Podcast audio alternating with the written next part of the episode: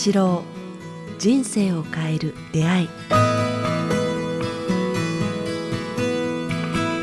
こんにちは早川洋平です。この番組は YouTube と Podcast でお届けしています。北川先生よろしくお願いします。よろしくお願いします。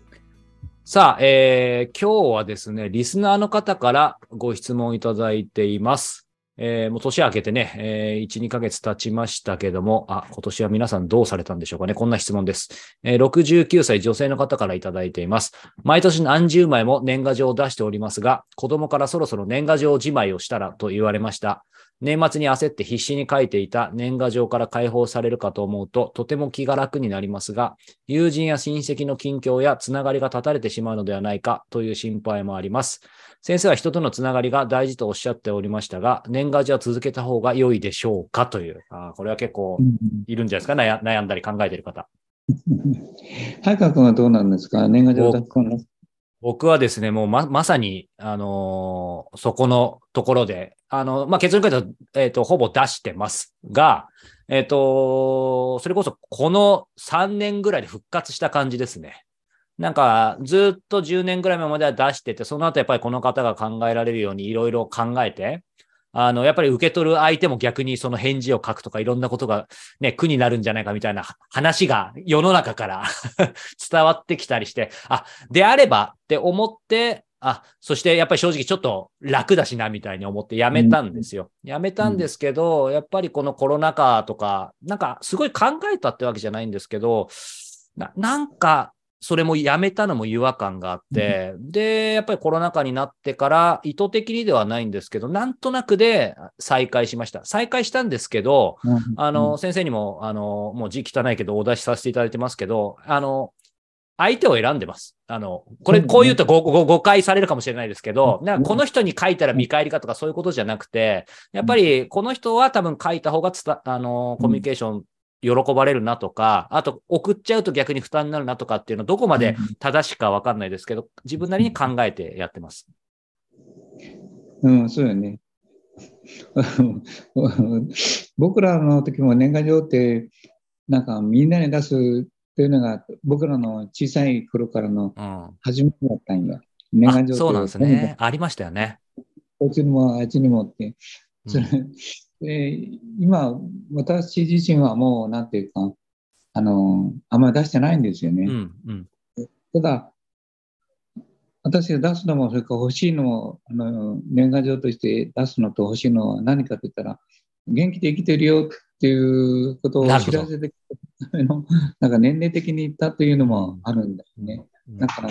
若い時の挨拶と、なんか、このつながりをどうぞよろしくっていうのはもう聞いてしまったんよね。それよりも、まだ生きてますとか、あ元気してますとか、まだ頑張ってますとかいうのが分かるだけでいいなと思ってます。だから、そんなに出してないですね。誰彼やない。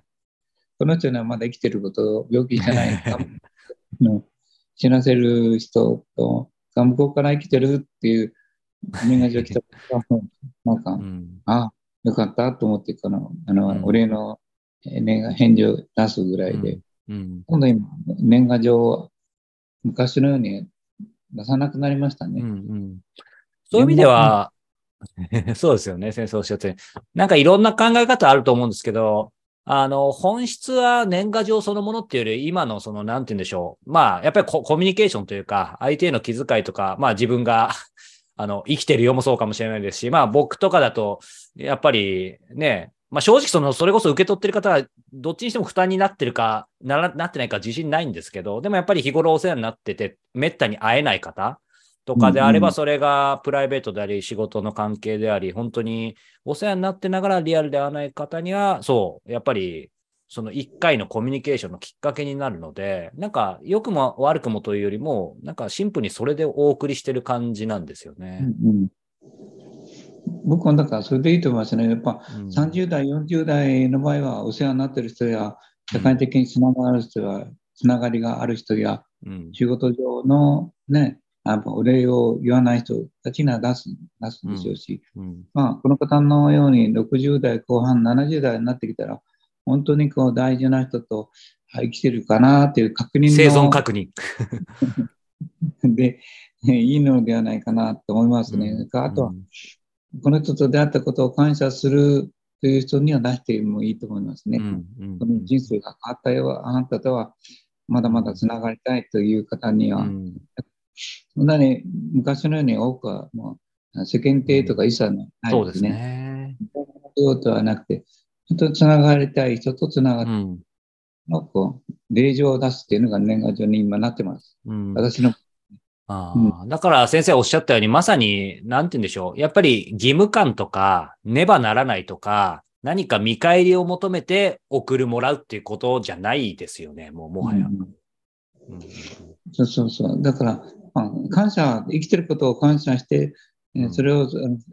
なんかね、連絡しちゃうみたいなのでいいのかもわからんね。でも、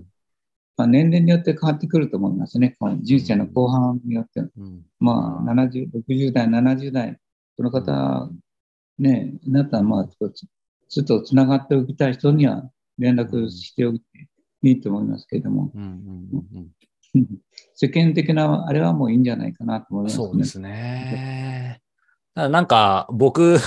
僕の年齢的に、まあ、どっちもわかるっていうのがなんか本当のところで、うん、そういうね、デジタルだったり、人とのつながりがすごくっていうのもありますけど、その一方で、ね、えー、それこそ LINE だったり、まあ、チャットだったり、もうインスタントで一瞬で相手の連絡先さえ分かれば、あの、極端な話、一瞬で地球の裏側にいる人にも何か連絡できるっていうのは非常に便利なんですけど、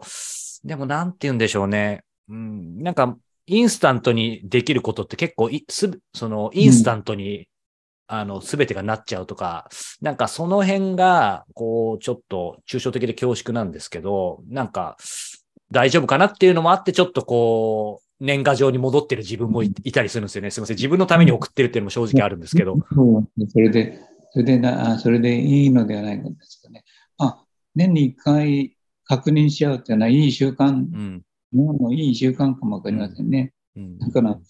この年賀という儀式を通して、こう、連絡し合うというのは、とてもいいと思います。日頃は、なかなかそういうことを連絡し合わないからですね。はいはいはい。だからね、年賀、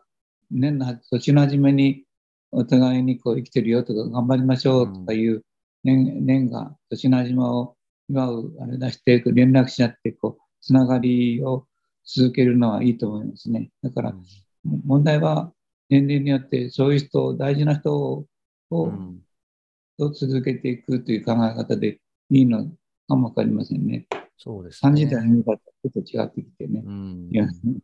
その手法よりも、でもいずれにしても、それが紙でも、メールでも、LINE でも、やっぱりその気持ちというか心ですよね。あ、そっか。うん LINE という形も出てきたからね。最近ありますよね。あの、てか郵便局が、あの、年賀状のなんか LINE でできるのやってますもんね。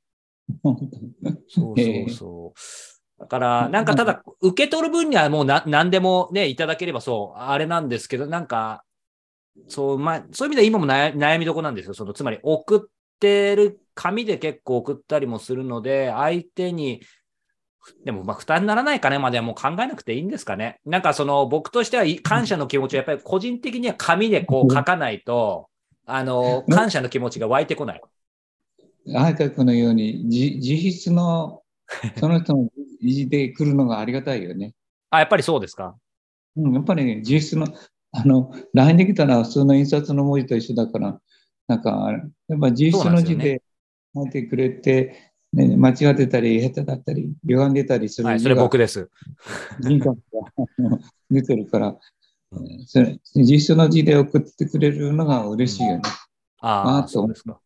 うん、そう言っていただけると。でもなんか、そうなんですよ。なんか、ちょうど、ちょっとこの間もあるエッセイに書いてたんですけど、なんか、こんな、こんな僕でもありがたいことにたまに会いたいって言ってくれる方がいて、で、はい、やっぱりこうインタビューとかの仕事してるからだと思うんですけど、あの、たまにね、あの、Facebook とかも、今 Facebook やってないですけど、昔、ダイレクトメッセージで知らない方から、うん、海外にいる日本人の方から、なんか、インタビュアーに憧れてますって連絡が来て、で、ついては、丸月丸日に日本に帰国するので、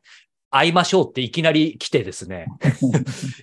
いきなり、いきなり日にちも指定されて、しかも、なんか、いわゆる Facebook のメッセージ出てきたんで、まあ正直、やっぱりちょっと会う気にならなかったんですよ。で、その一方で、全然知らない方から手紙でね、あの若い大学生ぐらいのあの方から、もうこれも5、6年前ですけど、あの、もうちゃんと直筆で思いとなぜ会いたいかみたいな書いていただくと、いや、やっぱり、あの、会いたいってこっちも思うじゃないですか。うんだから、まあ、それはちょっと極端な例えかもしれないですけど、やっぱり本当に、なんでしょう、まあ、LINE でも Facebook でもいいと思うんですけど、やっぱりその思いがきちんと伝えられるかっていう、伝えるかとか思いやりとか感謝とか、なんかその辺が、あの、できる方は多分 LINE でもできると思うんですけど、うん、なんか個人的に送る際も受け取る際も、やっぱり、そう、あの、まあ、単純に手書きで書いたり送るのって面倒じゃないですか。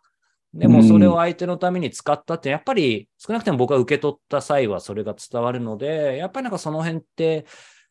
うん、やっぱり、あの、もう効率では割り切れない何かがあるんじゃないかなって信じたいなと思うんですけど。うん。うん。そうそう。それと、その、それに費やす時間っていうのが情熱やもんね。その生きる時間やもんね。そう、そうなんですよね。それを書いたり、思いしたりする、その時間っていうのは人生時間やもんね。そうなんですよね。もう本当寿命をいただいているとか、自分の寿命を使ってるわけですもんね。お見舞いそうで。だから、それが人生時間、その人生時間を与える、こういう人生時間を相手にもたらすというのが、もらうというのがとても大事だと思うね。だからそれを、そこを感じれば、形の表面的なもので、費やしている情熱と費やしている時間っていうのは、すごいその人の人生の大事な貴重な時間やもんね。うんうん、いや、本当だから、そうなんですよ。もうなんか最後にいい、あの、締めを今、お、ひらめいて、ひらめいたというか降りてきて、やっぱり先生、LINE やり取りさせていただいてるじゃないですか。うん、あの、先生の、これ、すごく面白い話だと思うんですけど、先生から来る LINE って、あの、もう短く一言とか、極端なし、写真しかポンって送られてこないことあるじゃないですか。でも、不思議と、普通そこだけを捉えると、むしろ、なんかもう、インスタントに、すいません、ちょっと、ある意味、あの、言葉を選ばず言いますけど、インスタントに送ってるように、そこだけだと捉えられがちなんですけど、やっぱ先生だと思いが乗ってるので、だからそう、今おっしゃったように、極端なし、もう1行でも LINE でも写真を送るだけでも、やっぱそこに人生時間が乗ってるかとか、相手への思いが乗ってるかっていうのを先生まさに体現されててすごいなと思って。まあ、日頃から通じてるからね、こういい写真送ったり、一言だけでも通じるやんね、あ、これいいよとか、こう、うん、感動する景色っていうのは言葉がないやんね。うん、おーっていうのとで、もう写真見てもらったら言葉いらないとか。うん、本当ですね。あのもうそれで通じる相手っていうのがいると思うよね。日頃、その代わり日頃から、あの、なんかやりとりしてないとダメだと思うんやけれども、うん、いきなり人がないんじゃなくて、日頃からこう、通じてる人には、それでいいと思うんですね。こう、ポンとすごい素敵な、そうですね。とか、花の写真、まあなんか知らないけれども、それを見ただけだけでも伝わるというかね、うん解説はいらない。本当そうですね。でもそういう意味では、まあ、なんか年賀状の話になりましたけど、年賀状であれ、手紙であれ、メールであれ、LINE であれ、なんかその、やっぱり人と人とのやりとり、まあ、会った時もそうですけど、会わない時こそそういうのっていいですね。大事ですし。いや、それともう一つはね、あの、なんか感じるんよ。今この人が緊張してるなとか、イライラしてるなとか、切羽詰まってるなとか、なんかこう、正しくイライラしてるなっていう時に、ポーンと送りたくなる。離れてても、何も聞いてないのに。あじゃあ、この間僕イライラしてたんですかね。あの、お孫さんとの写真送ってきていただいてて違うか。癒されました。だからね、相手の人がやっぱほっとするんやね。うん。いや、本当そうですね。うん。うん、それを感じてくれるし、うん、感じるときにポンとそれを送る。うん、あありがとうございます。いや、なんか今日は季節してね、年賀状の話からいろいろな、まあ、コミュニケーション、思いやりの話にまであの広げていただきましたが、いかがだったでしょうか。さあ、えー、この番組では引き続き皆様から北川先生のご質問、ご感想を募集しております。えー、詳しくは概要欄をご覧ください。そして、えー、今月ですね、えー、24日から26日3月、えー、小国で断食会が、えー、開催されます。えー、キャンセルが、えー、若干出たようですので、えー、ぜひ、えー、そういえばという方がいたら、えー、急いでサイトの方をチェックしてみていただけたらと思います。また、えー、4月ですね。4月には名古屋で、えー、春の講演会が、えー、開かれます。え4月8日土曜日1時半から、え4時半ですね、ウィンカー1で開催されます。え先生、こちらの講演会はどんな感じですか？あのゲストの方というかね、あの一緒に出られるということで、簡単にご説明を。そうですね、こう私たちは混乱の時代に来てるから、これからどんな生き方をしたらいいのかっていうのをこう、みんなで語り合うと、こっち側が投げかけるのではなくて、はい、お互いに語り合うみたいな感じの講演会にしたいなと思いますね。どう生きるか。まあ、はい、混乱と混迷がやってくるねっていう。うん、だからこの時間ってこと。はい。ゲストのね、あの、渡辺さんというのはどういう方なんでしょうかあのね、ご存知ない方のために。パスマキャリアの副社長をされてたそうなんですよね。すごい方ですよね。若くしてね、社長になって、うん、その、あの、南部さんっていう方のナンバー2をされてる方なんですけど、うん、今それをやめて今度は社会貢献したいっていうのを考えて、今、あの、生きている方だから、うん。まあ、昔から、私と盟友っていうんですかね、まあ、20年以上の付き合い。あ、もうそんなですか？そう、そうですね。はい、はい。私もね、渡辺さんよく存じてますけど、本当にあのもう素晴らしい方なんで、先生と渡辺さんどんなお話になるのか、ぜひ皆様ですね、えー、こちらもは、えー、足を運んでいただけたらと思います。こちらも詳しくは、えー、概要欄、えー、北川先生のサイトをチェックしてみてください。えー、ということで、えー、北川先生、今日もありがとうございました。ありがとうございました。